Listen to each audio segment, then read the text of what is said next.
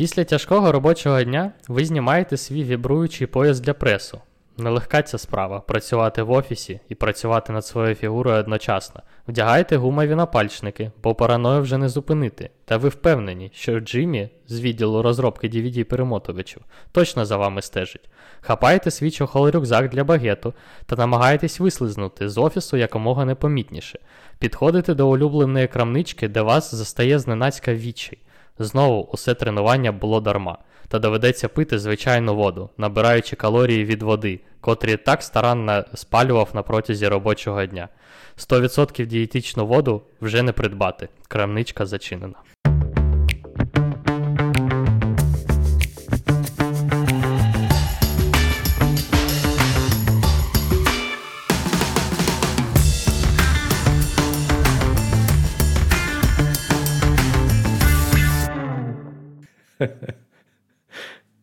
Привіт, Ілюха. Привіт, Вань. Сьогодні у нас цікава тема. Я навіть не знаю, якщо чесно, як її назвати, бо спочатку ми обговорювали про одне, вирішили записувати трошки про інше. Е, Як би ти назвав цю тему? О, я б назвав її так: безглузді винаходи та провальні про- проекти. Коротше, я тут послухав твоє інтро, і, до речі, е, про деякі ці речі я згадував. І от е, нещодавно я з е, другом з роботи йшов, і він каже: Бля, Ваня, коротше, ніколи не вгадаєш, що я собі купив. Я так кажу, що, блядь, купив собі Пояс для преси? пояс, так. Да, він каже, блядь, звідки ти загадався? Коротше, ну пощастило, я вгадав, чувак дійсно купив собі пояс для пресу. Він каже: ну хуй його знає, типу, фігню коштує, а чоб не спробувати. Я такий, ну ладно. Я вже я думав, що ці пояси для пресу, і проча така штука, а, залишились ті, в тих тіві-шопах, ко- котрі я в дитинстві з бабусею ще дивився. І друге. Друге, там якийсь у тебе був чохол для багету. Так. Коротше, у мене, у мене був чувак знов на роботі, е, і в нього був чохол для банана. Пластиковий такий, не, так? неопреновий. Ну, типа, знаєш, кидаєш з собою бананчик, щоб він там на плічнику не пом'явся, нічого. Ага. Коротше. Я думаю, блядь. ну, прикольно.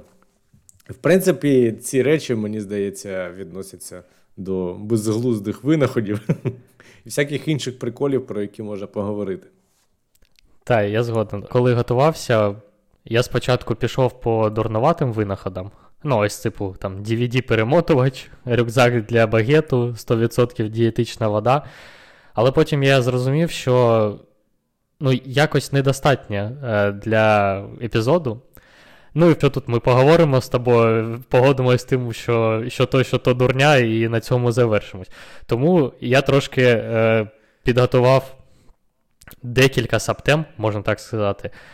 І у мене ось е, вони приблизно так сформовані, що перша саптема це е, дурнуваті винаходи. Наступна саптема це винаходи, котрі не спрацювали по різним причинам. Вони можуть бути дурнуваті, вони е, можуть бути там просто не в свій час. Ще одна саптема це винаходи, коли, котрі вбили своїх винахідців. І є у мене ще най, найжахливіші винаходи. От, а ти знаєш, я теж спочатку тільки дурнуваті дивився, а потім зрозумів, що їх ну, типу, така кількість огромезна. І, і, і коли фотку бачиш воно ржачно, пояснити ну, не так прикольно. І я ще підібрав декілька великих е, проєктів, Мгм. які ну, типу, користі великої не принесли, але там жерли багато коштів і провальні. провальні. Тобто, О, класно, це великі цікаво. проекти. Я, чесно кажучи, їх повністю доповісти не зможу. Доведеться мені трошки почитати, вибачайте. Але ну, мені здається, теж доволі цікава тематика. Нічого. Ну, класно. Буде цікаво послухати. Так, е, будемо починати, але вже зазвичай е, перед тим, як ми починаємо, е, хочеться заохочити кожного нашого слухача допомагати Збройним силам України, донатити кошти Збройним силам України і тим самим допомагати самим собі е, вигнати окупантів з нашої української землі. Слава Україні! Героям слава! Ванька, почнеш? Ой. Ну, давай, я, спро... я спробую почати. Коротше, натрапив в інтернеті на картинку, і я подумав, блін, ну, в принципі, прикольна річ. І навіть якщо її хтось використовує, я не здогадався. Це жіночі колготки з трьома ногами. Типа поши... поши... поширена проблема, що якась стрілка на колготках, або вони там порвались зовсім, і ти такий одну ногу стягуєш і надягаєш другу. Я А, думаю, капець зручно. а я, я да. подумав, що третя нога це типу для пісюна. Ну, це вже чоловічі колготки. І Я подумав, ні, ну що, прикольно. Ну, це, типу, знаєш, універсальні, що може, може і жінка носити, якщо що там третю ногу якось заправляє. А якщо чоловік, то туди пісюн сховати. Я думаю, ти, ти переоцінюєш свої можливості, але ну, якщо все так добре, то я за тебе дуже радий. Е, Нічого, все, все не так. Е, Пам'ятаєш, я не знаю, чи дивився чи, чи ні, серіал Хлопаки. Там про супергероїв, е, котрі насправді поганці. Не дивився? А, ну я правда, я не одразу зрозумів, що ти про тих хлопаків. Я дивився тільки огляд цього серіалу на Ютубі, а так не дивився. Ну, він англійською The Boys називається, здається, чи якось так. Ну так, так. Ну, коротше, і там, там, там був чувак, е, у котрого, е, котрого пісюн був просто кілометровий. Е, Ну, типу, су- супергерой, зрозумів. Ну, і він е, цим там пісюном душив чуваків якихось. Ну, коротше, його зброя була пісюн. Ну, от, можливо, для нього якраз такі е, панчохи були би топ. Ну да, до речі, йому б сподобалось, мабуть. Так, ну, при, прикольний винахід, слухай. Ти би хотів собі? Угу. Е, чисто поржать, ну звісно, хай валяється, смішно буде потім. П'яним друзям показувати. Е, Приміряти ти маєш на увазі, так? Ну і приміряти можна, а що? Я в дитинстві, коротше, у мене була вішалка для одягу над ванною. І я туди такий трамвайчик міг робити. Закидаєш туди е, колготки, типу, Ну. ліву і праву, і ходити з ними, як, як трамвай. Зачекай, Коротше, а, ва- ти, ва- ти, типу, ванна над, да, над нею на е, лісці е, натянуть, е, ну там висять речі сохнуть. А якщо вони не сохнуть, то можна щось возити. Типу, як трамвайчик. А. І вона тебе витримувала, чи, чи, чи як? Ні, мене воно не витримувало, воно могло витримувати тільки колготи умовні. Так що, за- за- в чому прикол тоді? Ти просто вішаєш якісь панчохи. Да, просто на... нема, да, нем- нема що робити. А воно просто смішно. Ну, в дитинстві взагалі забави в мене були. Там сірник кидаєш у річку і дивишся, чи перепливе мій сірник, сірник, сірник друга. І там якісь платіни е, через там ями на дорозі. Ну і для дитинства багато було, не було так потреби. Ага. Ну, я, Живеш я як можеш, коротше. Я, е, я коли шукав ось ці дурнуваті винаходи, е, там є чувак е, в Штатах, здається. е, Так, здається, в Штатах. І у нього прям інстаграм ось цих е, винаходів. Він там робить постійно якусь дічину. І я потрапив е, на його інстаграм, трошки прогортав його. Знаєш, що мені подобалось? сподобалось? Для, для нас, як для програмістів, він винайшов е, мишку для стояння. Тобто, коли е, ти хочеш стояти, але грошей на стіл е, у тебе немає для того, щоб е, він стояв. І ти просто. І ти просто там такий пластиковий чохол для мишки, е, для того, щоб ти міг дотягуватись до мишки, ну, типу, не згорблюючись. Тобто, умовно, ти стоїш, стіл у тебе такого самого розміру, як був, ти вдягаєш цей чохол на мишку, і е, ти просто клікаєш, ну, у тебе там мишка виростає, і ти можеш е, клікати цією мишкою. Ну, і, Тобто це виглядає як якась величезна там труба над мишкою. Так, типу того, так. Ну А- і, а і є клавіші. тр- Клавіші ще. Да, а є така труба там, з клавіатурою. Бо ще шкодити треба. З клавіатурою не бачив, але бачив е, палицю, котра 100% корисна, е, палиця на Ctrl-Alt-Delete. Тобто у тебе одна ручка така, і у тебе вона розстроєна, ця палиця, щоб ти міг просто ткнути одразу на Ctrl-Alt-Delete потрапив. Блін, ну, слухай, це ж так попасти треба, знаєш, як одразу флешкою з першого разу в USB. Це скілуха. Так це, я не знаю, але їх просто потрібно тоді випускати разом з клавіатурами, бо всі ж клавіатури різні. Ну і універсальною хер зробиш. А, ну хоча можна, типу, знаєш, щоб вона була розсувна. Ну да, да, да, що. Ну, така, універсальна, щоб там підігнати можна було під будь-яку клавіатуру. Я думаю, що таку штуку тобі треба подарувати на день народження. Блін, клас. Я буду дуже радий. Ні.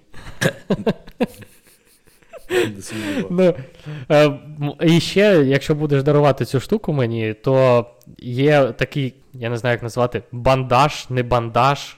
Коротше, на голову, типу шарф. Е, Він як баф, просто громадний. І ти е, його на- натягай, надягаєш на голову і натягаєш іншу сторону на е, телефон або на монітор. Е, І, типу, приватна, приватна зона, зрозумів? Ти сидиш, отак от е, у тебе шарф розтягнутий від твоєї голови до екрану, і ніхто не бачить, що ти там робиш. Слухай, є, я колись на Хабрі прочитав статтю. Я не знаю, чи на всіх моніторах, мабуть, же не на всіх, на старих. Там поляризаційна плівка якась, яка, через яку ти бачиш там якесь зображення. Без неї ти бачиш там суцільний екран, не пам'ятаю якого кольору. Угу. Коротше, ти її знімаєш з монітору, наліплюєш собі на окуляри, і те, що у тебе коїться в моніторі, бачиш тільки ти. Ух ти. Ну, це, мабуть, якісь дуже старі монітори, так? Ну, мабуть. Ну, не дуже старі. Можна, в принципі, мабуть, знайти такі, але прикольно. Блін, так це топова Приватно? штука, дійсно. Да, ну взагалі ж там про, про приватну зону це ж актуальна тема. От. Що я, коротше, ще побачив цікавого, коли, коли рився в інтернеті. А мені сподобалось, як можна зробити стейк. Коротше, на вихлопну трубу. Ну, ти бачиш, мабуть. На вихлопну трубу така чіпляється, схожа на глушник штука. Тобто труба, а під нею там а, пристібається така сковорідочка з м'ясом. Угу. І там же ж проходять гарячі гази, і смажиться м'яс- м'язке. Для стейку ж там багато там не потрібно. Головне, щоб там прогрілось всередині там 50-60 градусів.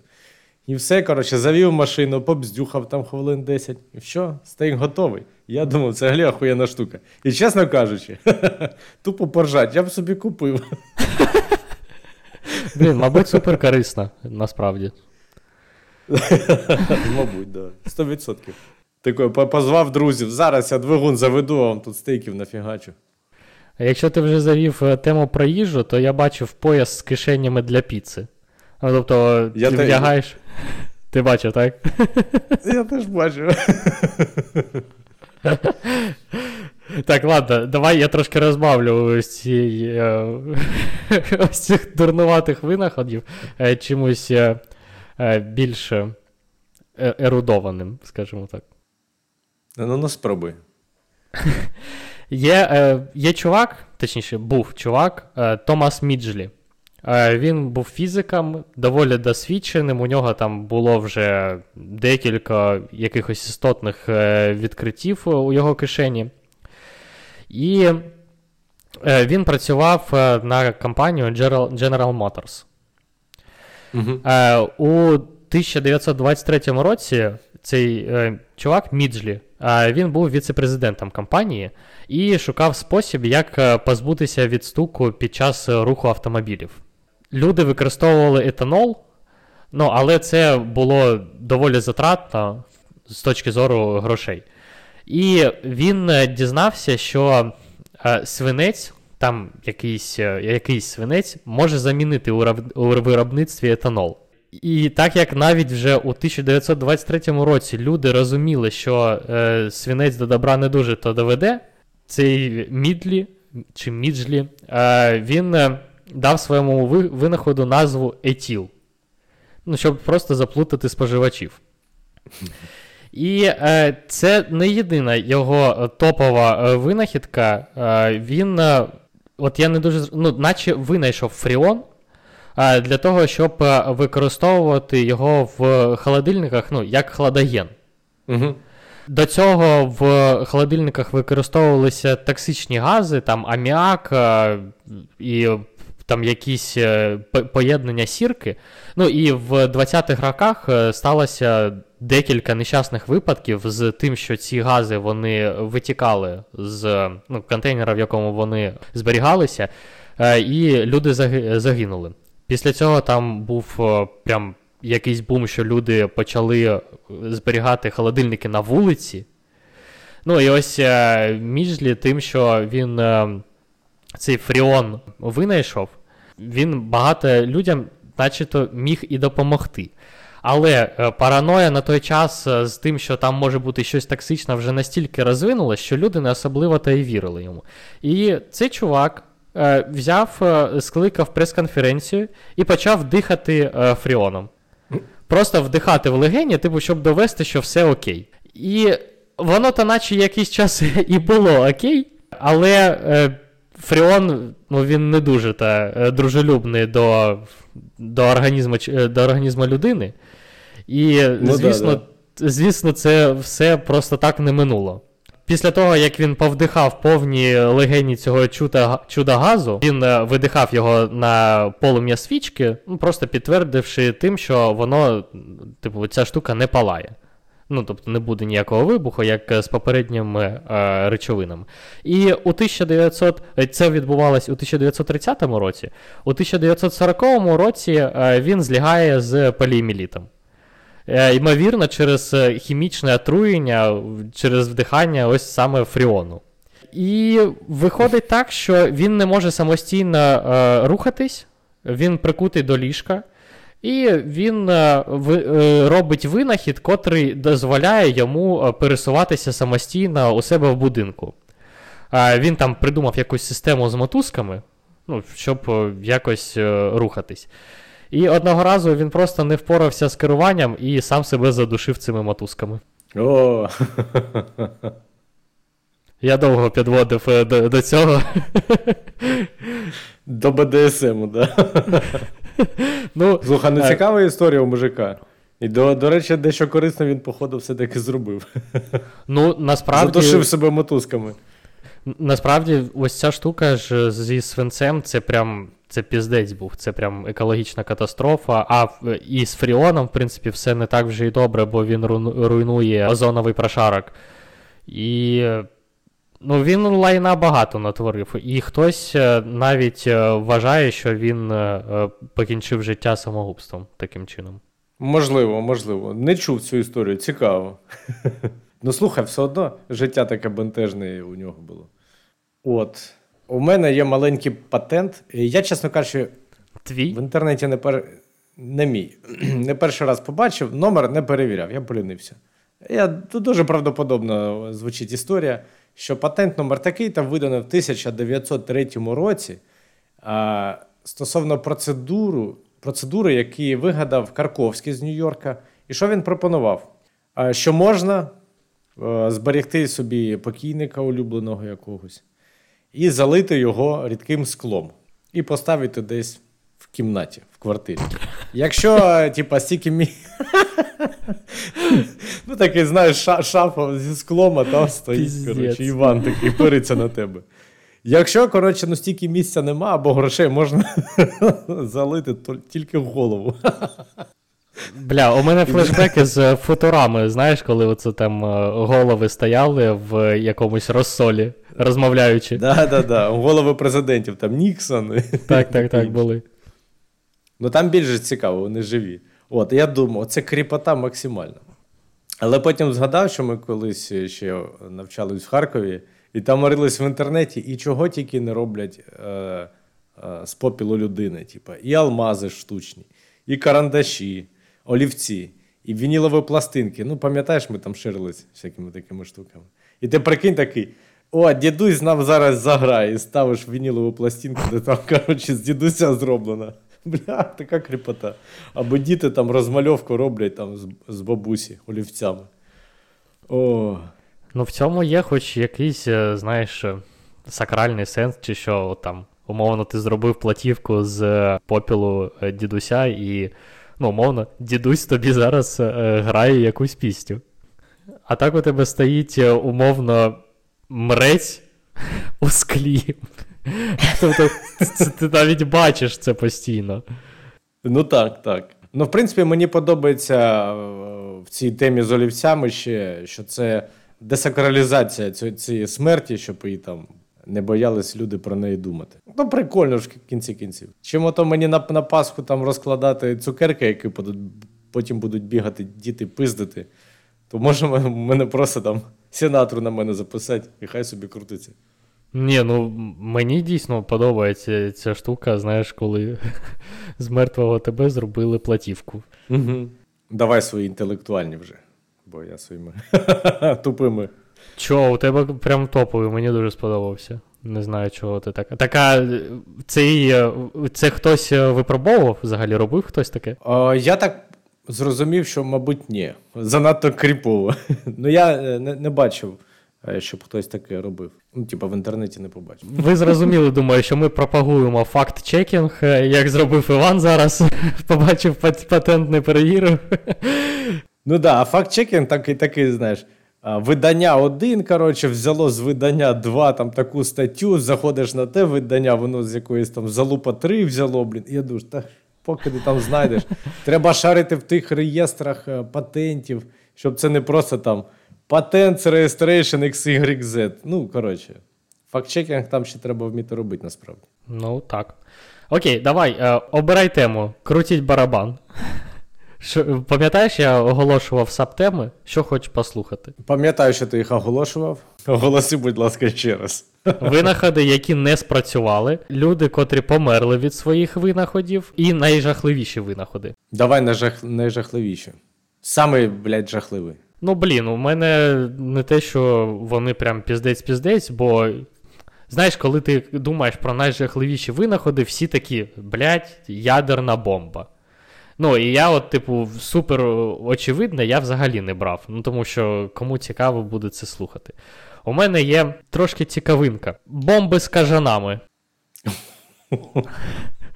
Під час е, Другої світової війни була експериментальна зброя.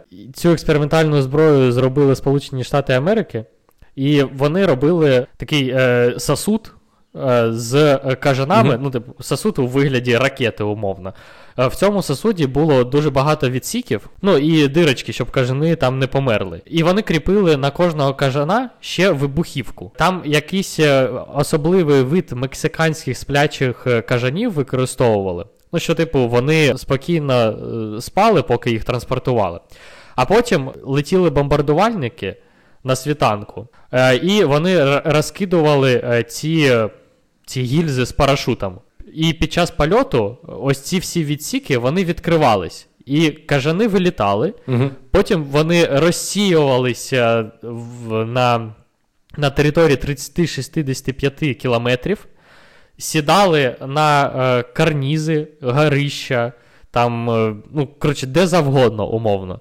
І ось ці запальники, е, котрі, е, ну, детонатори, котрі були на вибухівках кажанів, вони були налаштовані е, на, е, ну, вони були з таймером.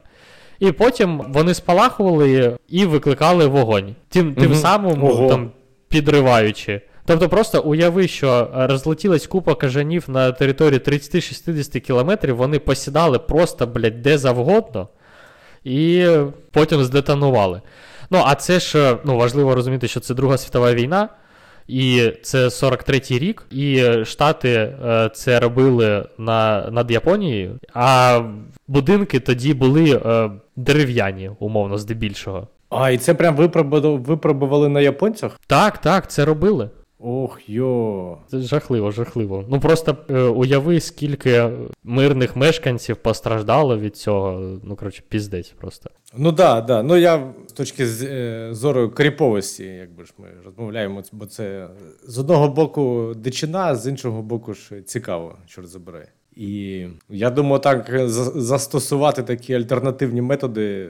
Ну, про це цікаво почути, які б наслідки вони нанесли насправді. Так, і ось цей, е, цей проект він називався Project X-Ray. Угу.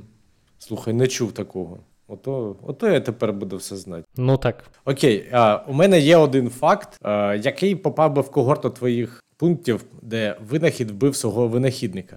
І я ще, до речі, про нього чув, коли він тільки створювався. Ми всі вже знаємо, мабуть, що є люди, які вірять, що земля пласка. Так от, божевільний, як його прозвали Майк Х'юз, вірив у плоску землю, а потім розбився на саморобній ракеті.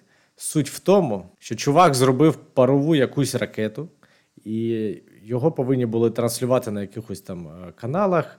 І він хотів для цього суспільства піднятися високо, не пам- пам'ятаю, можливо, на 15 кілометрів, можливо, трошки більше, подивитися зі своєї ракети і сказати: да, земля пласка. Але сталося не так, як гадалось. Ем, Експеримент проходив неподалік міста Барстоу в Каліфорнії. На відео, опублікованому в інтернеті, незабаром після запуску ракета падає разом із Х'юзом у ній. Судячи з цих кадрів, парашут відірвався за кілька секунд після зльоту, і ракета впала. Тобто нічого не вийшло. І в принципі, на те, щоб там саморобна ракета це щось таке унікальне, там, я так розумію, є ціла група людей, які там займаються і роблять такі ракети. Але мені, от що і прикро, і цікаво, що людина хотіла довести, що земля пласка, що це саме по собі мені смішно. І, на жаль, до, на шляху до цього він вмер. І це було кілька років тому. Що там зазвичай кажуть, не пощастило, не фартануло в цих випадках. Не пощастило, не фартануло. Що, що тут скажеш? Можу, можу додати схожу історію. Там не те, що Давай. чувак е, хотів перевірити, плоска земля чи ні, але трошки, трошки схоже. Був е, такий чувак, як е, Вань Ху. Сподіваюся, я правильно назвав. Це е, угу. Легендарний, його називають чомусь легендарним китайським чиновником. Е, Котрий, ймовірно, жив у 15-16 сторіччі. Він був піднятий ракетами у відкритий космос. Ну, як був, від... е, як був піднятий, я зараз розповім трохи. Коротше, Вань Ху цей, згідно з легендою, немає особливо підтверджень цьому. Мгм. Він е, чи наказав, чи сам побудував, неважливо, якийсь апарат, котрий складався з двох повітряних зміїв. І е, навколо е, цього апарату було при, приліплено 47 ракет, е, заповнених Мгм. порохом. Я думаю, що ти бачив десь е, чи фотографію, ну то чи фотографію, чи, чи малюнок, чи щось таке, що чувак сидить на стільці, знаєш, і навколо по периметру стільця е, там ракети. Ось я я бачив навколо стільця повітряні кульки тільки. А, ну ось це схоже тільки з ракетами. І е, це, от я так розумію, що його зображували. Звісно, коротше, коли вони підпалили ці е, 47 ракет, він просто вибухнув. Е, цей чувак. І там була легенда, що наче він просто кудись зник. Ну і умовно вони казали, що він е, е, потрапив у відкритий космос. Ну, але насправді, я думаю, ми всі роз- розуміємо, як він зник. І що прикольно, що у 2004 році е, в епізоді е, серіалу Руйнівники міфів вони намагалися відтворити цю легенду. Ну і в принципі вони зруйнували цей міф. Ну, або підтвердили, я не знаю. Зруйнували скоріше цей міф е, тим, що вони спробували е, зробити те саме з е, враховуючи матеріали, котрі були доступні на той час. Ну і Мгм. е, там е, просто цей, як вони наз... називали цього бастер, цього манікена, знаєш, котрого вони використовували. Ну і А, цей да, бастер, да, да. там е, розірвався нафік цей стілець, е, і цей бастер просто був е, опалений нафік. Як там ти кажеш того хлопця легендарним називають? Легендарним, так. Це він легендарно йобнутий, якщо чесно. Ні, ну там він, можливо, легендарний за щось інше, але мене у контексті цього подка... е, цього епізоду не дуже цікавило, чим він міг бути легендарний. Типу, чим він е, заслуговував е, на те, що його називали легендарним, окрім того, що він піднявся у відкритий космос. Ну слухай, ну кріпова історія. Ну він хоч спробував піднятися. Ну той чувак також спробував, про котрого ти розповідав. Да, круто. Цікаві люди все-таки. Так, я б ще хотів додати от про тепер вже про провальні деякі проекти величезні. І один з них мені дуже подобається, бо на нього можна взяти і подивитись. І це так званий корабель Васа або Ваза. Зараз про нього вам трохи почитаю.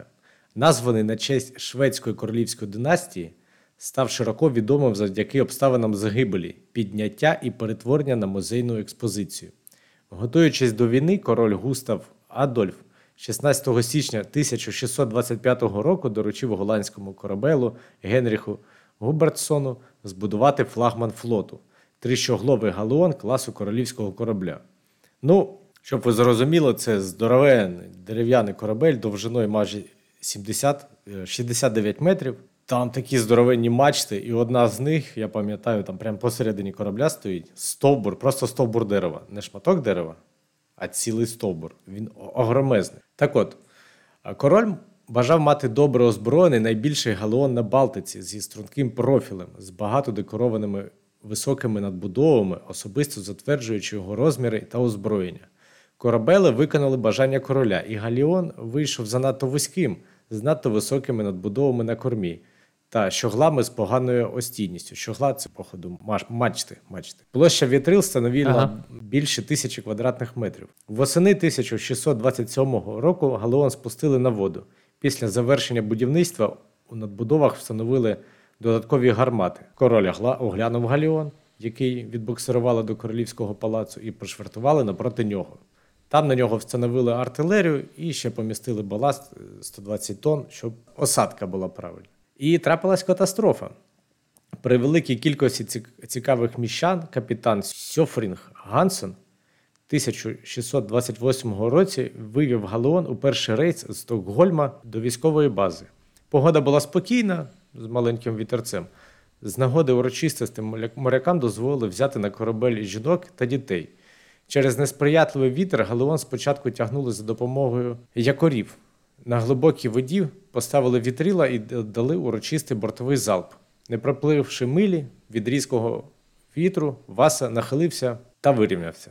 Приблизно через кілометр від наступного різкого подмуху вітру він нахилився на ліву сторону і, зачерпнувши води через відкриті артилерійські порти, перевернувся на борт. До прибуття допомоги з інших кораблів Стокгольма галеон затонув піднятими вітрилами на глибині 32 метри. Загинуло за різними даними від 50 до 400 осіб. В чому вся фішка цього корабля? Ну, по-перше, він дійсно був флагманом. Це здоровенний корабель, в який вкладалися величезні кошти. Там виробили майже цілий острів дерев на все це і будували там кілька років. Але після цього цей корабель підняли з, з дна, і зараз у Стокгольмі його можна подивитись. Він стоїть як офігезний музей, і там за невелику, умовно невелику для шведів суму можна прийти і на нього подивитись. Повністю відбудований, повністю його зібрали. І як вони, хтось мені казав зі шведів, що це, наче па- па- пам'ятка їх е, долбоєбізму. Це саме е, от цей корабель він і є музеєм, чи він знаходиться в музеї? А, Саме цей корабель висунули наружу, і по... Угу. навколо нього збудували павільйон здоровезний. А, ага. Тобто, щоб його там е, дощом не поливало і так далі. І так, це ну там цей корабель, умовно, з дахом і стінами навколо нього. І можна походити там перший, другий, третій поверх, є подивитись знизу, збоку, на саму палубу. І воно дуже вражає. Я туди зав- потрапив, завернув, але я не очікував, що це так масштабно і вражаюче буде. А, ти там був. Всім. Я там був. Всі, хто побуває в Стокгольмі, дуже рекомендую подивитись на цей корабель Васа чи Ваза, хто його знає. Прикольно. Схоже, що флагмани е, піздато тонуть, так? Я так розумію. Так, так, І- да, флагмани піздато тонуть. А, і до речі, там був прорахунок в, да, в, в тому, що у нього центр ваги був високий, і він, коротше, не міг нормально плавати, в принципі.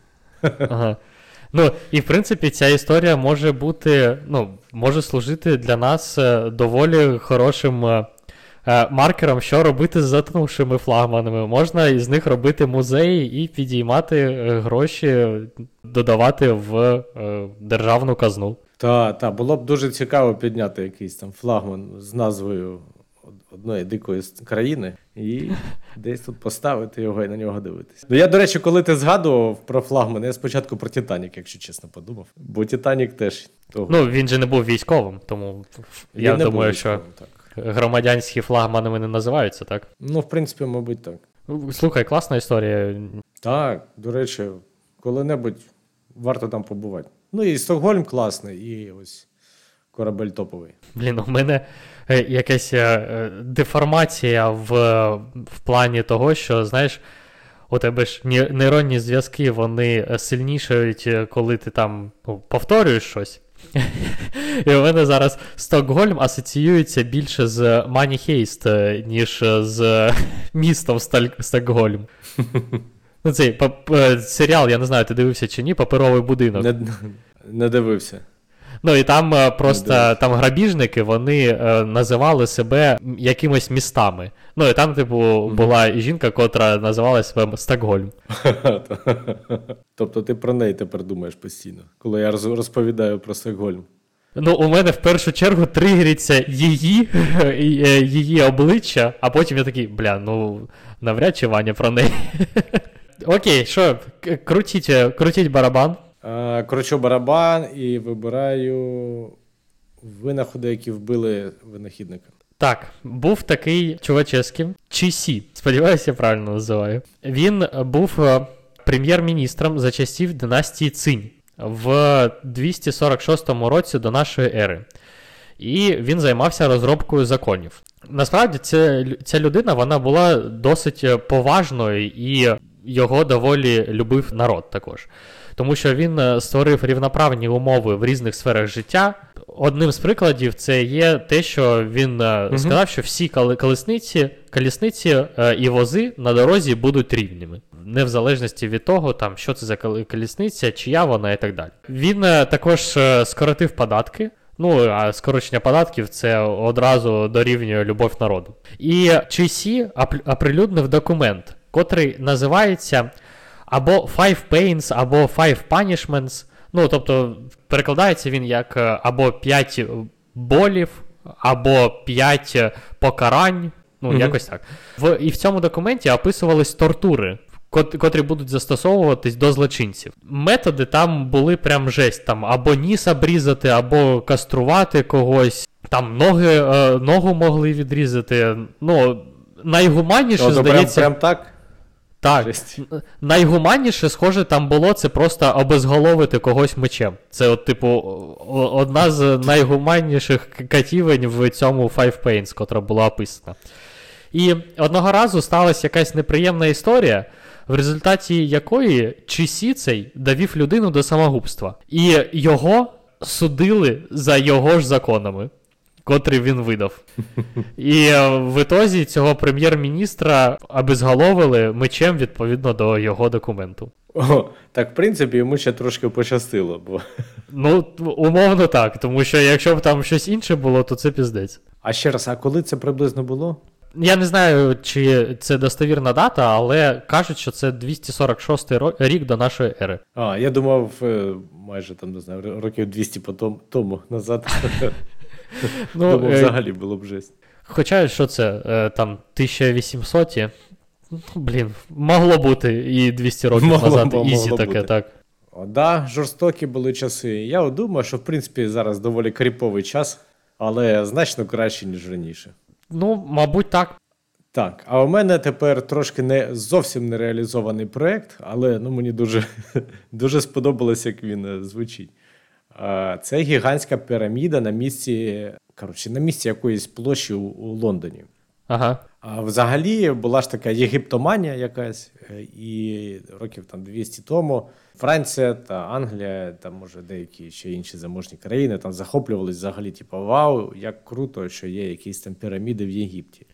Так от, Вони взагалі ж всі чуваки, котрі там були конкістадорами, котрі завойовничі війни вели, вони багато чого е, взагалі привозили. Ну, типу, так. навіть в, в Парижі стоїть обеліск єгипетський. В цьому, в Римі, здається, також стоїть обеліск, якщо я не помиляюсь. Е, І у них е, дійсно якась була манічка на усі, на усе єгипетське. Ну, я думаю, це круто, так круто і щось незвичне, і знаєш, тяжіння до чогось таких пригод. Ну, хрен знає, чим там аристократія займалась в ті роки. Я і в ці роки не знаю, чим вона займається. Так от, е- Трафальгарської площі могло й не бути. Понад 200 років тому, ще до того, як її було створено, на її місці пропонували звести меморіал у вигляді піраміди з завишки приблизно 100 метрів, майже як собор святого Павла. Справа була невдовзі після війни з Наполеоном, але ще до того, як з'явилась сама площа та колона Нельсона на ній. Будувати піраміду пропонувалось на народні кошти. З державної скарбниці на неї треба було витратити 1 мільйон фунтів. Це 1% від загального річного бюджету країни того часу. Ну це коротше зараз були б мільярди.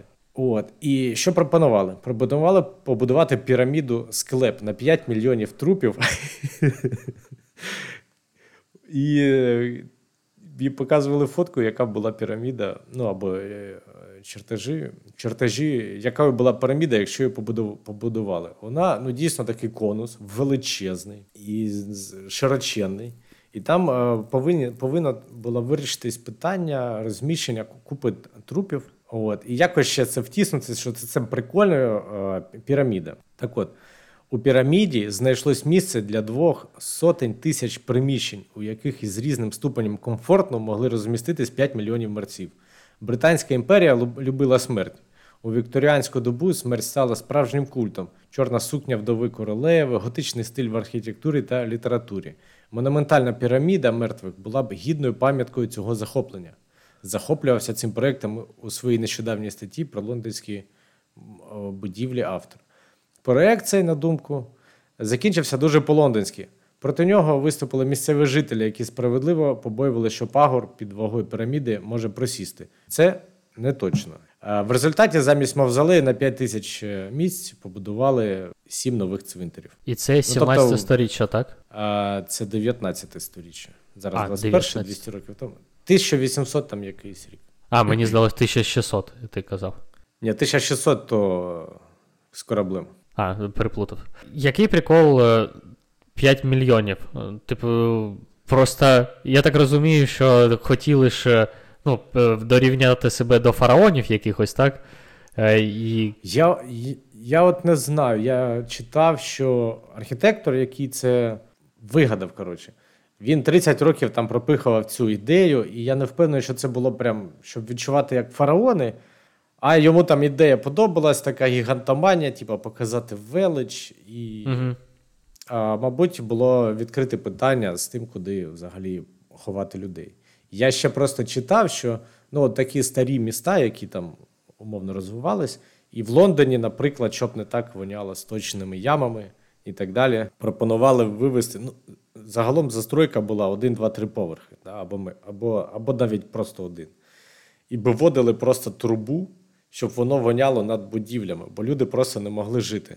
І якось от ці питання намагались вирішувати, і, наприклад, мабуть, з трупами, які забирають багато там території, теж треба щось робити. Угу. Ну, важ, важко от прям так детально розібратися у які, якійсь конкретній там будівлі. Але бажання гігантоманії, ну це ж це завжди ж таке було. Ну так, імперій.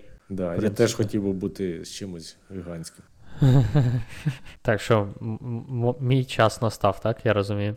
Так, так. Мені сподобалося це от е, зараз із категорії винаходи, котрі не спрацювали. Хоча, в принципі, ідея прикольна.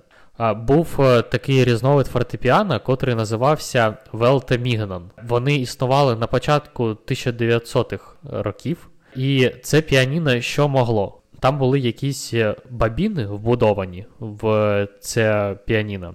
І, е, наприклад, якийсь піаніст він міг зіграти якусь композицію, і потім людина могла витягнути ці бабіни, вставити їх в, в своє піаніно Велте Мігнан і просто воспроизвести цю, цю музику. А, так, а автоматично грало піаніно, правильно? Так.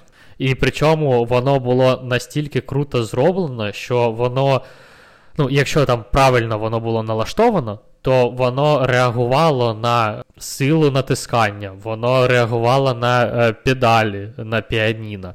Ну, коротше, на багато багато багато всього воно прям якось записувало. І е, це було прям якимось фурором в, у світі музики. Але, на жаль, цей винахід е, він не дуже прижився, тому що там якісь були е, пристрої, котрі могли потім воспроизводити музику. Ну, тобто, мабуть, і платівки, ось ці там, знаєш, е, старі, котрі, як Мгм. вони називаються. Не грамофон, скажи. Ну, що ти гол, голку ставиш. Е, Ну, платі, платівка. Ну, а сам пристрій. Коротше, це, е, ось ці піаніна Велта Мігнан вони не прижилися, бо їх е, витіснили інші аудіопрогравачі е, на той час сучасні. Але деякий час вважалось, що це прям революція у світі, у світі музики. Ну да, слухай, звучить прикольно. Воно Так, блін, офігенно. В 1900 році там воно якось притискається, я так розумію, і потім воно програється. Ну і у тебе ж піаніно там кла- клавішні, котрі по струнам б'ють. Ну, я, я зараз дуже по-ідіотськи розказую це, але як, це як я розумію. І, А ми не докопаємось, ми краще не знаємо. е, і там е, ось витиски на цих бабінах, і потім ці бабіни е, крутяться, ну і вони підіймають і підіймають конкретні клавіші, ну і вони стукають по струнам. Ну, коротше, просто уяви до цього додуматись, ну це топ якийсь. І ось ці піаніна і е, рулони, ось ці котрі бабіни, вони припинили свій випуск у, у 1930-х роках десь через те, що просто не впорались. Не впорались з конкурентом. Але ідея крута. Да, ідея цікава прям. Ідея цікава. Так, ну я, до речі, свої там складні доповіді про розгромні проєкти трошки розбавлю диким бредом.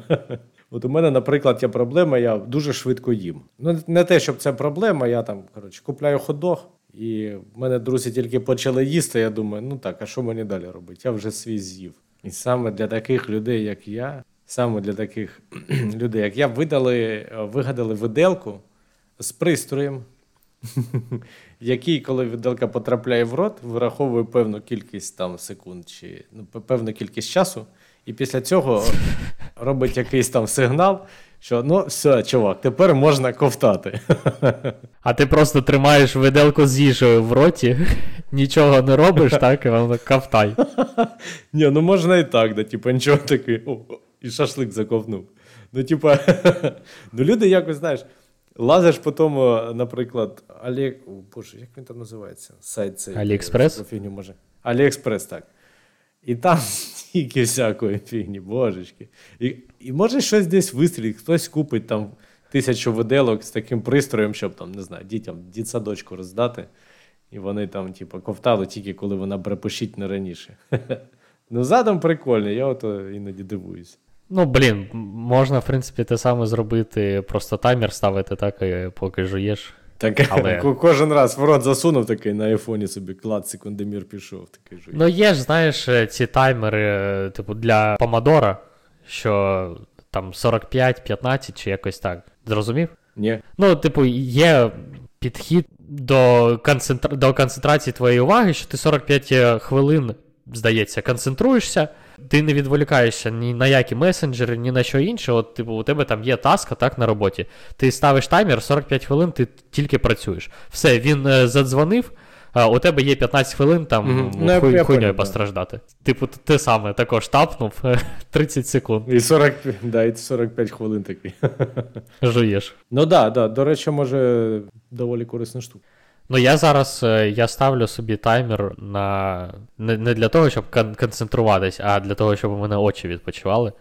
Тож я постійно регулярно дивлюся у вікно, щоб е, у мене очі не охуєвали від е, компа. Угу. Допомагає? Насправді так, допомагає, тому що, ну, типу, зір воно не покращить тобі, але таким чином ти собі гірше не зробиш, тому що у мене бувають дуже навантажені тижні. Ти вперто дивишся умовно в ноут, так? І у тебе монітор та від очей постійно на одному, е, на одній відстані, і у тебе е, зір звикає, а те, що у тебе далі, тобі Ну, так, хірово так. видно. А так ти можеш просто перемикати точку фокусу, ну, щоб очі. Ну, мовно, розминаєш, розминаєш м'язи. Ну, я, я не певен, е, що тут саме м'язи. Ну, можливо, можливо, так. Ну, коротше, трошки допомагає, якщо коротко. Угу. Так, окей, давай я тепер. Що там у нас було? У нас було е, найжахливіші винаходи, е, люди, котрі померли від своїх винаходів. До речі, їх уже багато у мене було. Давай винаходи, які не спрацювали. Да, якраз як передостаннє. Оцей Велтемігнан з цієї ж категорії, але є, є дещо цікавіше. Електрифікована вода. На початку Ой-ой. 1900-х років електрифікована вода вважалась величезним відкриттям. Е, Її ідея полягала в тому, що завдяки електрифікованій воді можна прати речі, і для цього не потрібно використовувати там не порошок пральний, не мило, нічого. Тобто люди брали, електрифікували воду і туди просто закидали речі. Ну і вони думали, що е, напруга якимось чином е, ці речі е, відчистить. Це було на протязі декількох років, щоб ти розумів. Тому що Тобто вони довго думали, да? Так, е, ну тобто електрифіковану воду, ось для е, використання її ну, замість мила, можна так сказати, запропонували в 1904 році. А е, у 1913 році була навіть реклама, котра казала, що ось дивіться, як класно е, ми вигадали використовувати електрику. І електрифіковану воду також використовували е, для пиття і оприскування рослин. І у 20-х роках один лікар навіть запропонував опускати в руки в наелектрифіковану воду, щоб вилікувати похмілля. Блять, ну, чесно кажучи, мені просто цікаво, як вони до того додумались. Я не знаю, не знаю. Але добре, що вони додумалися опускати рук, руки в наелектрифіковану воду, коли вона була. Коли джерело е, електрики було відключене. Це вже велика даність їм. Ох.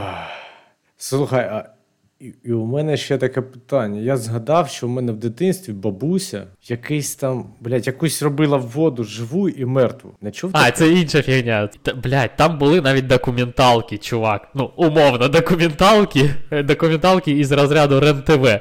Що ти там кажеш одній воді там пошла нахуй, там ти фігова вода, ти погана, і вона там якось змінює свою властивість. А іншій е, воді ти кажеш, ти суперкласна, ти молодець, там у тебе все вийде, і вона там ледве не лікувальна була. А ну, а там у бабусі якийсь інший прикол був. Там треба було використовувати розетку. Ось тому я і згадав про це. Розетку? Так можливо, Там твоя що- бабуся шарила щось про електрифіковану воду? А може вона шарила про той пристрій, як прати речі, коротше, струмом. Я не знаю.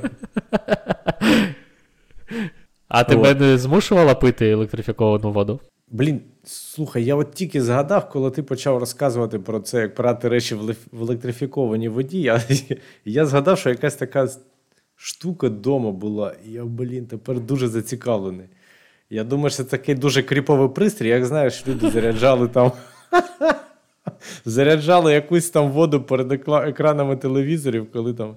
Ну, ось це те саме. Хто, там виступав, я забув. Я не пам'ятаю, я не знаю навіть.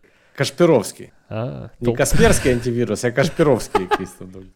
І що, а ти думаєш, люди сидять, коротше, і врубають екрани, і він там щось там, блін, там розповідає.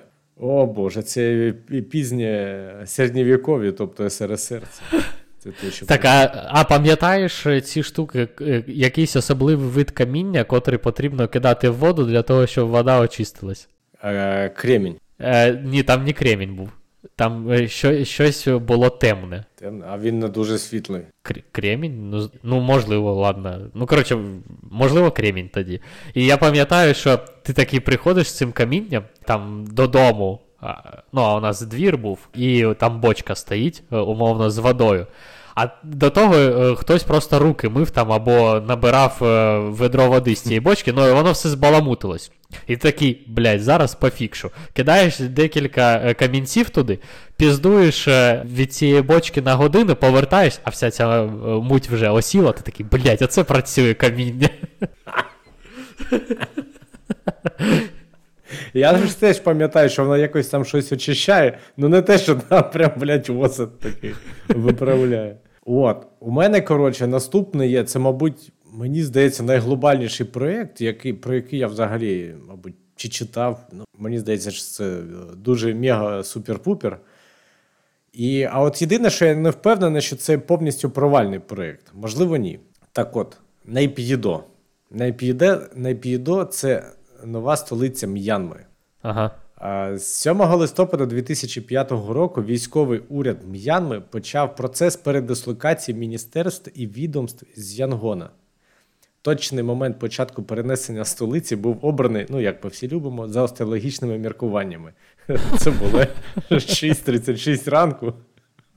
11 листопада другий конвой з 11 батальйонів і 11 міністерств покинув Янгон. Я десь читав, що поїхало 11 тисяч вантажівок. Ну, тобто перевозили в один день столицю з одного міста до іншого. Слухай, Побудували п- питання. е, Що, що означає переносили столицю? якась умовно тоталітарний строй каже: піздець. Сього... Завтра. О, от, сьогодні у нас нова столиця, вона там десь там знаходиться, ніхто її не бачив. Піздуємо туди все перевозимо. Ні, ні, я, ти не зрозумів питання. Давай ще раз задам. Я, я не розумію, що означає переносили столицю. Ну, тобто, це. А, я поняв, про- поняв. Це просто адміністративно переносили і пере- перевозили в нові адміністративні споруди, всякі там документи, пристрої, всяку таку все, штуку, зрозумів. і, і, Ага. і персонал. Тобто вони не Ага. викопали, знаєш. Так. Ну так, я, я ще думаю, блін. Так от, е, точна причина перенесення столиці невідома. Це можуть бути як стратегічні міркування, так і міркування внутрішньої політики або використання порад астрологів, що нерідко тр- траплялось в історії Бірми. Перебуваючи в центрі країни, місто П'янма є менш вразливим у разі атак з моря.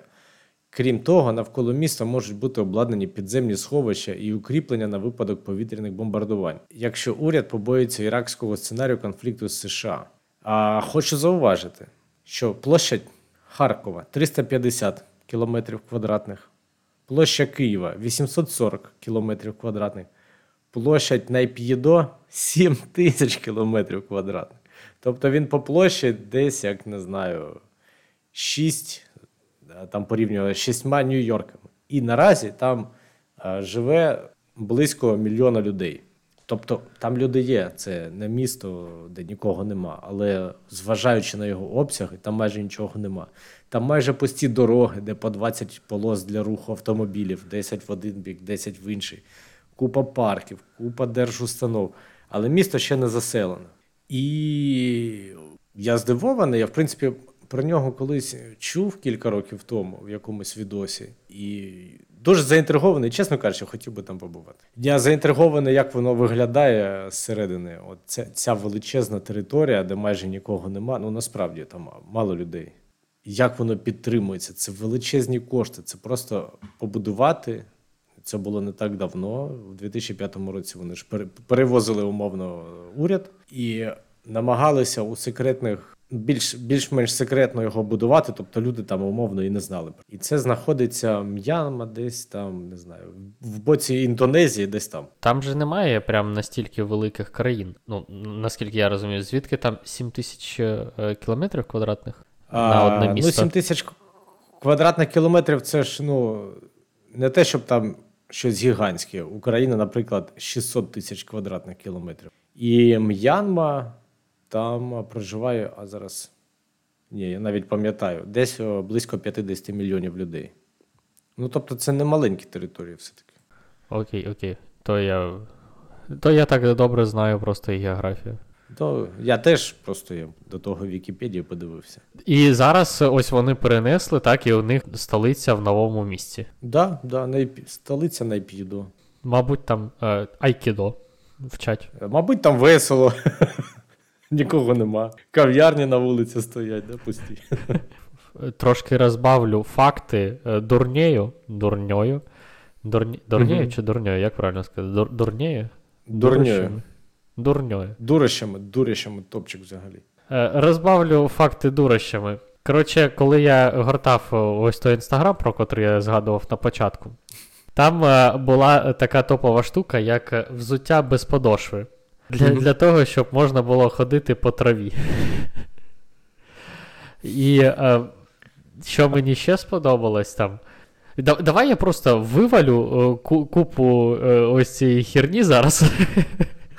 І ми заспокоїмось, да, з цим? Е, Так, і це зарахується мені як факт е, якийсь. Готуйтесь.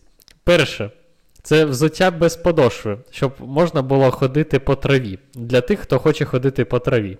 Бандаж на голову, котрий виглядає трохи е, схожим, знаєш, е, коли борці вдягають оцей захист для вух.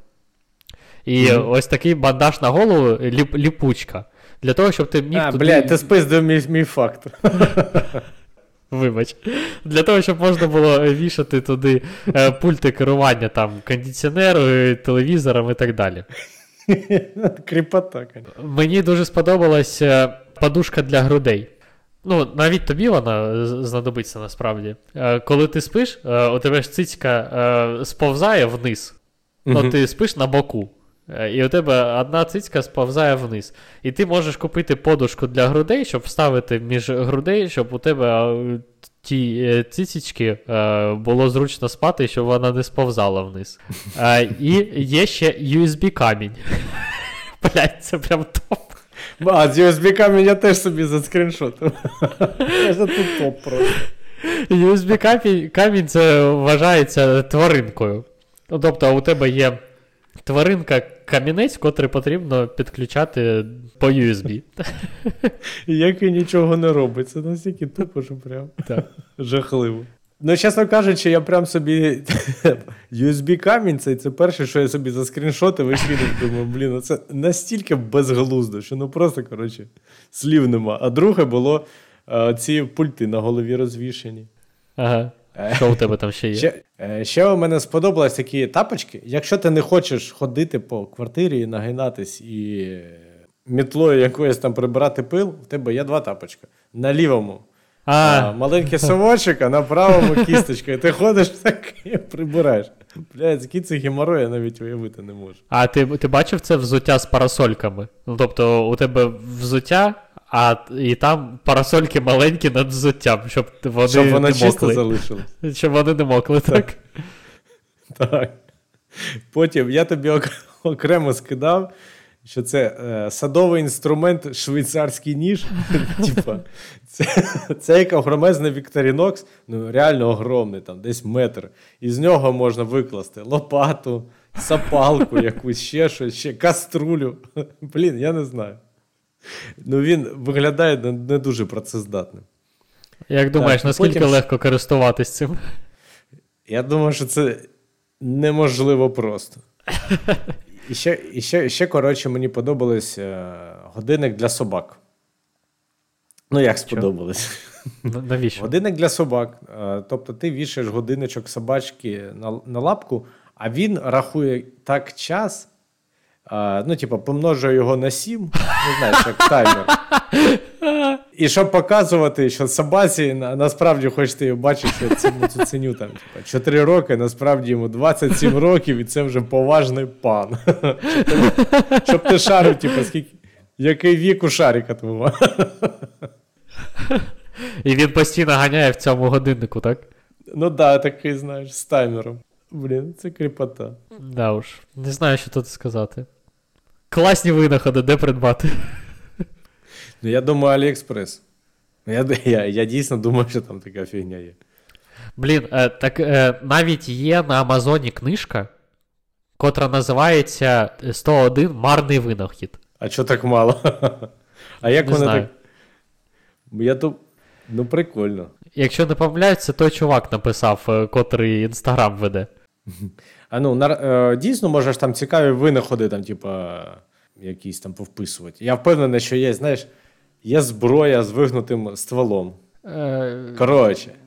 Коротше, я, я, я ну, взагалі там а, гвинтівка, у якої там ствол трохи повертається, ну тобто він насправді коротенький, ну якось вона там трошки зручніше стріляти там за поворотом. Але, коротше, є такий канал, а, де, де коротше, розрушительне ранчо. І там чуваки просто викручували ствол у пістолета чи у гвинтівки. І дійсно він там куля по серпантіну, наче йде. Ну, прикол в тому, що це безкорисна штука, але вони думали, ну коли вже воно зламається. І треба дійсно дуже такий сильний поворот для кулі, або щоб пуля була на дуже великій швидкості. В принципі, там ствол може бути кручений верчений. ну, так вона ж треться, так, і швидкість втрачає постійно. І а і швидкість втрачає. Вона безкорисна, але виглядає просто прикольно, тому і зробили. Бля, а це штука, жалюзі на окулярах. Також. А, це топ просто, не бачив навіть. Десь я пропустив. А є ще ланцюжок, е, ну просто твій ланцюжок, так, я не знаю, ти носиш щось чи ні. Ну, от уяви, що мій ланцюжок, Ти е, береш, кладеш е, в морозильник в таку спеціальну форму і заливаєш цю форму водою. Потім ти достаєш свій ланцюжок і е, разом з ним е, на цьому ланцюжки е, кубики льоду. Для, для того, щоб він тебе охолоджував.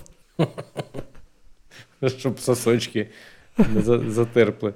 Ні, ну в принципі можна його просто в морозилку кинути, він так буде Ну, непогано охолоджувати. Ну, так же тільки він охолодиться, а так ще у тебе льод на шиї. Блін, кріпота. Так. Е, ну, до речі, про винаходи. Е, Я ж був е, не так давно у Луцьку, і там були прикольні винаходи, які там і Да Вінчі створював, і ну, просто показували, що там у ті Middle Ages взагалі люди робили. І було цікаво. І в принципі, я от зараз читав, у Да Вінчі є ж багато проєктів, які ну, не вистрілили аж ніяк. Наприклад, е, танк Леонардо да Вінчі. Танк епохи відродження, що вважається основним прототипом сучасних танків, мав бути споруджений з дерев'яних і металевих частин. Механізм, за допомогою якого здійснювався рух, складався з коліс, з зубчастих шестернів і рукояток. Танк повинен був рухатись за рахунок м'язової сили екіпажу, ймовірно, числом до восьми осіб. По периметру конструкції повинні були розташовуватись гармати. На горі мала бути споруджена оглядова башта. Висота споруди мала сягати близько трьох метрів. Тобто це такий конус, ну як черепаха, тільки конусовидна. Конус не дуже високий, а, метри три, ну, думаю, завширшки він метрів там, 5, 6, 7. Ймовірно, танк призначався для залякування та деморалізації супротивника. Але прикол в тому, що е, коли його розробили по його кресленням, то шестерні там рухались так, що він, коротше, колеса їхали назустріч один одному і не могли, коротше, їхати. Ага. І я думка, що він спеціально так накосякав, щоб е, ніхто його винахід е, собі не присвоїв. Ну і друге, він настільки багато важить, що насправді його неможливо зрушити з місця. Але ну, Блін, все мужик, мужик старався. Так, да, мужик старався. Що там ще було цікавого? А з цікавого, ну, у нього ж там є. Я не виписував це, у нього є гвинтокрил, який ніколи не, не полетить. Він, знаєш, Ага. як штопор вкручується в повітря, типу. Ага. Такий у нього був задум. Мені дуже сподобалось. Я не знаю, чому це називається міст да Вінчі. Можливо, це його. Типа, що арміям треба маленькі річки якось швидко форсувати, а потім їх е, швидко зламувати, щоб там супротивник за ними не йшов. І просто з е, балок швидко будується місток, вони одна на одну спираються. Там є схема дуже проста. І е, швидко якийсь там отряд проходить, вибиває якусь балку, і воно падає в річку. Ух ти, І круто. вони продавались, продавались такі маленькі наборчики прямо в Луцькому замку. Е, І ми з малою купили і збирали його. Я, я загуглю після, після нашого запису. Так, мост да Вінчі, здається, якщо я нікого не обманюю. Так, такого ніколи не трапляється. У мене є винахід Trico System. Є у тебе ідея, що це може бути? Ще раз, яка систем? Trico System. Ну, щось зі штанами пов'язано. Ні, я також так подумав. І насправді до 1925 року було встановлено понад 75 е, апаратів Тріко е, в салонах краси у США. Е, Ці студії використовували прямі рентгенівські промені, спрямовані на щоку та верхню губу жінки, яка хотіла назавжди видалити зайве волосся. І кожна жінка, просто щоб ти розумів, масштаби піздіця. Кожна жінка мала в середньому 20 процедур для того, щоб позбавитися волосся на місцях, от, де їй хотілося. Це все тривало багато років. е, І в 1940 році у медичних журналах е, з'являється повідомлення тільки про жінок, котрі постраждали від лікування цієї трикосістем. Тобто, Ого. одна велика е, доза цього рентгенівського випромінювання, вона могла спричиняти те, що у тебе руйнуються там тканини.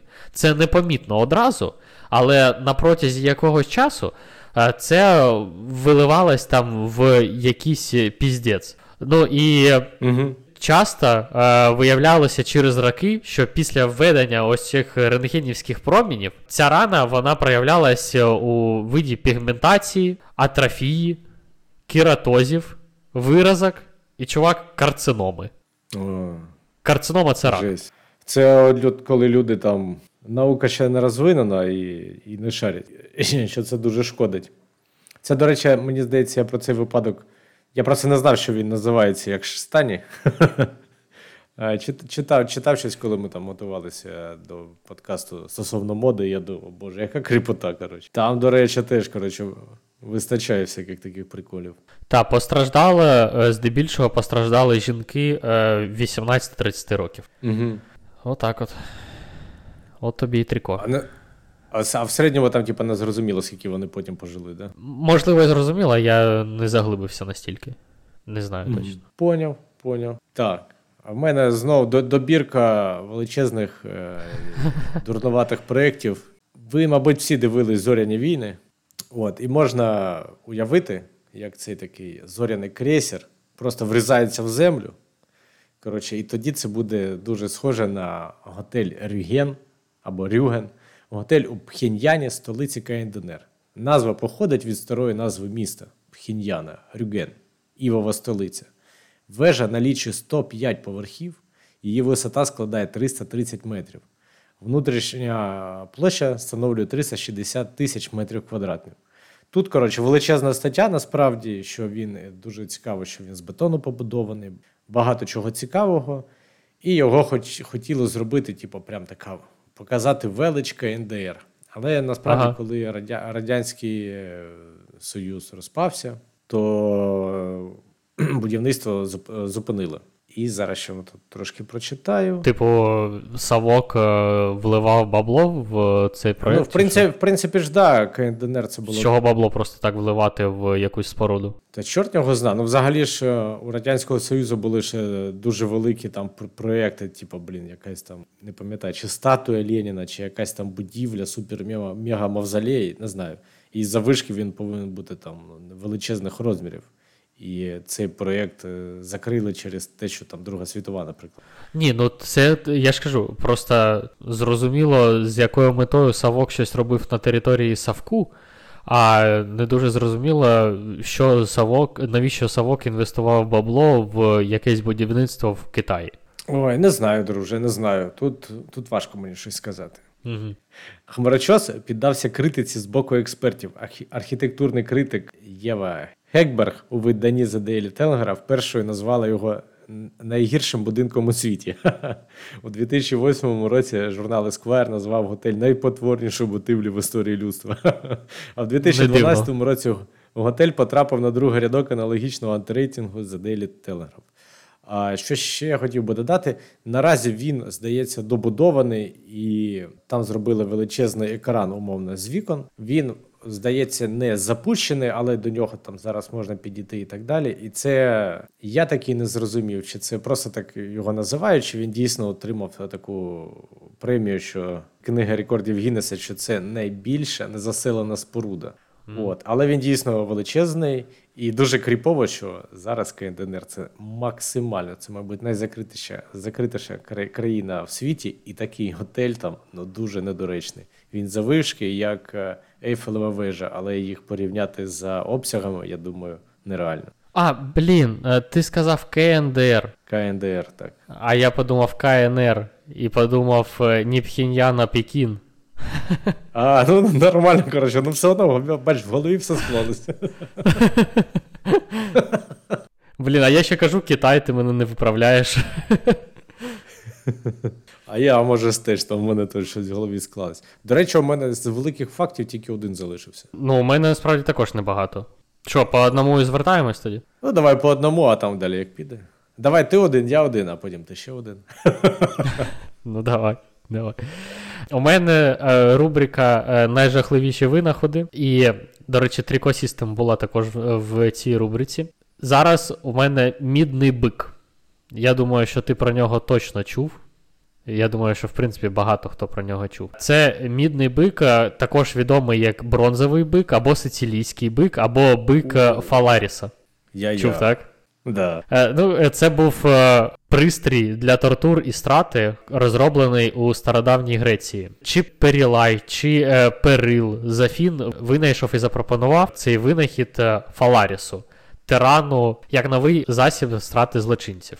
Говорили, що цей е, бик е, він всередині повністю порожній. Тобто, це е, як е, каркас бика е, з бронзи, е, з дверцятами. Дверцята, котрі відкриваються тільки з однієї сторони, знаружи, е, звісно. Туди пхали людину о, у цього бронзового бика, підпалювали багаття під цим бронзовим биком. І людина отак от смажилася в цій штуці. І ще вони вбудовували якийсь акустичний апарат для того, щоб ось ці крики людини, котрі вона іздавала е, під час е, цих тортур, щоб е, вони були схожі на звук бика. О, Ну, чесно кажучи, прямо аж так зжимається трохи. Ну так, коли про це подумаєш, то прям стрімновато. Да, я от коли думав не найгірша смерть, умовно якась, то мені дуже не подобались варіанти, коли мене собаки роздирають, і коли я горю, ну, запік, запікаюсь у полум'ї. А ще бичок це теж, коротше, туди вписується. Дуже так перегрітись не хотілося би. Ой, жорстко. Я, до речі, не знаю. Я, я бував у всяких там тортурних у місцевих замках України. Ну, такого, такої краси я там не бачив. Ну там були теж приколи нормально. Ну, я зазвичай бачив там гільятіну якусь. Для, для сигари, так. Да. Ось цей стілець, котрий Пі-піки сідали точно. люди. Так, так. Така сама херня з, типу, шолом з піками, котрий накручувався, бочка, в котру людину пхали.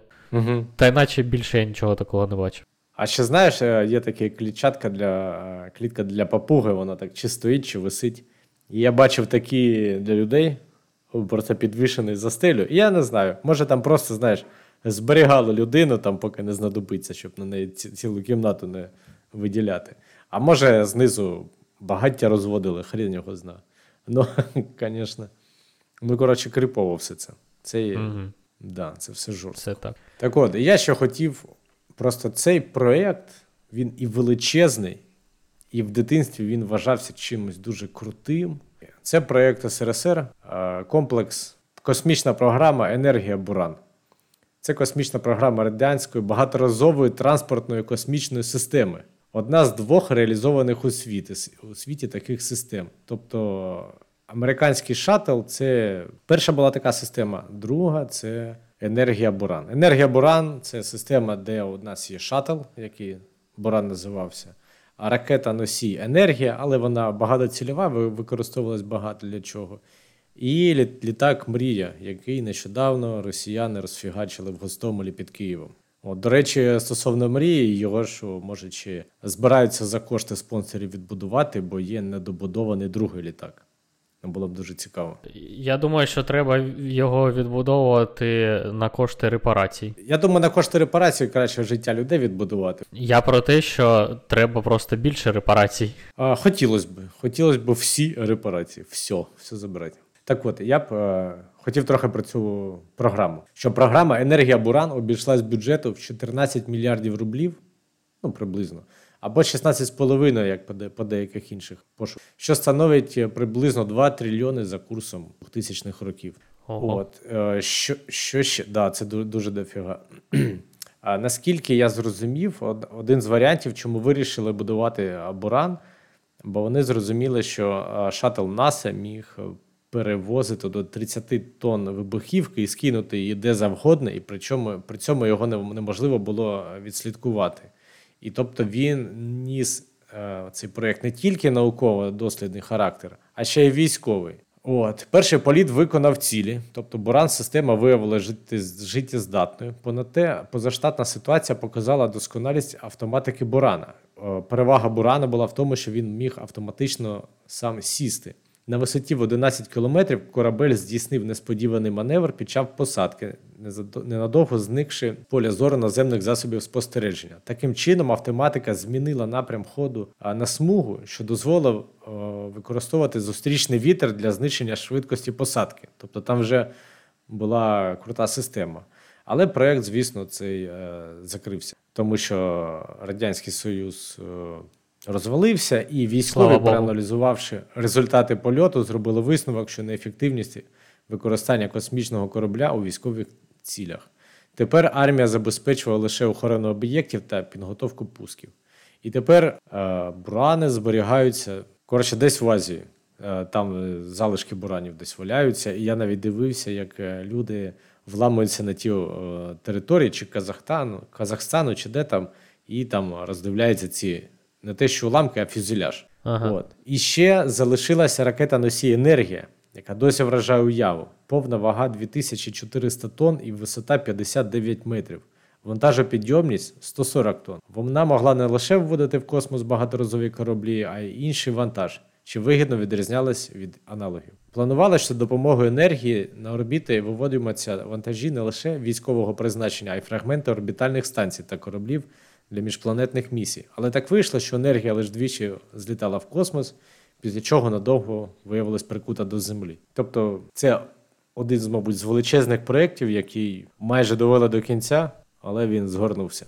Ну, я в принципі, я не знаю, чи вважати такі проєкти зовсім безглуздими. Так, якийсь перформанс вони не принесли, але вони знаєш, коли ти розвиваєшся в космічних галузях, або в інших, ти там вирішує, вирішуються певні конструкторські проблеми, і це якийсь прогрес дає.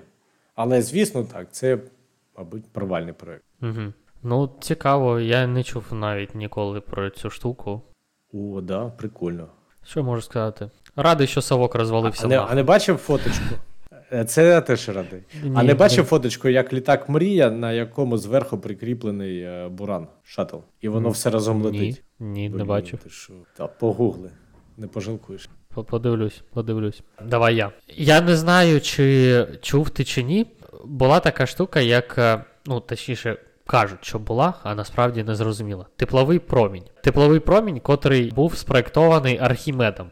Чув. Круто. Це дуже крута штука. В, в чому ідея була? Е, ідея була в тому, щоб е, виставити так дзеркала, щоб віддзеркалювали сонячні промені, і е, ці сонячні промені концентрувалися в якусь конкретну точку. Для чого? Кажуть, що Архімед, таким чином, побудувавши цей пристрій, він е, під час облоги Сіракуз він знищив кораблі, кораблі ворожі, і тим самим їх підпаливши. Це от невеличкий вступ до моєї історії, щоб просто всі розуміли про тепловий промінь. Багато є критиків, типу, і е, немає підтверджених даних, що дійсно ця штука спрацювала. І у 1900 році Хеля Мотор був е, натхнений цією ідеєю про теплове проміння Архімеда, і вважалось, що можна е, таким чином е, вирішити питання енергії.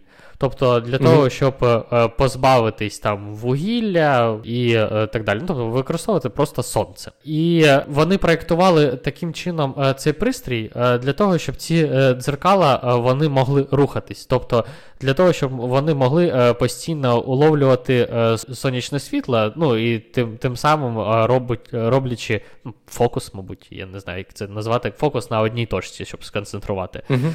Мета е, полягала в тому, щоб нагріти світ і виробити достатньо енергії. Ну, щоб замінити електроенергію.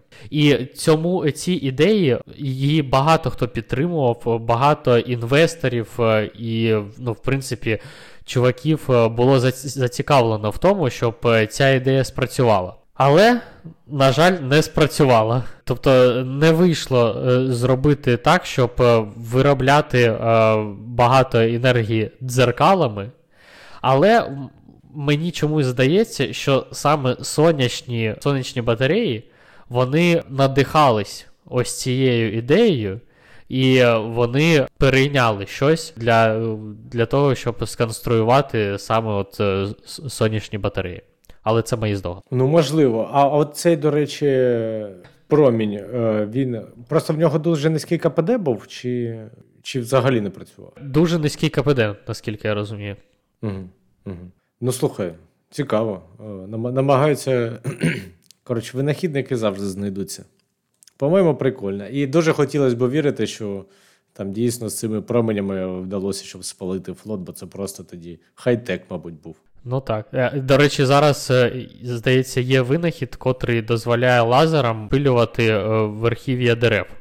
Ну, Тобто, щоб люди не залазили на дерева і не пиляли пилкою, а вони просто ставлять лазер і е, херачать. Слухай, дуже круто. М. Не знав, що так можна. Ну і е, вони не змогли це зробити, тому що було занадто важко перетворювати і зберігати всю цю, цю енергію. Тобто, я так розумію, що питання було не тільки в тому, щоб е, якимось чином направити проміні, а питання в тому було, щоб е, ну, отримати енергію Мгм. саме от. Там же е, в чому прикол ну, сонячних так, так, батарей? Що велика. Е, У сонячних батарей велика площина. А там е, вони концентрували е, в ну, мізерну площину і отримували цю енергію. Ну так, так. А як, як по-іншому? Ну, цікаво, цікаво. Треба спробувати теж. Ну, а у мене наразі все, якщо чесно. У мене також все. Дякую тобі за епізод. Було цікаво. І, друзі, не забувайте допомагати Збройним силам України. Донатьте гроші, підтримуйте, волонтерте, робіть все, щоб е, наближати нашу перемогу. Так, так, це дуже гарна справа. І тобі, Ілюха, дуже дякую за розмову. Було весело і цікаво. Це точно. Навзаєм. Слава Україні! Героям слава!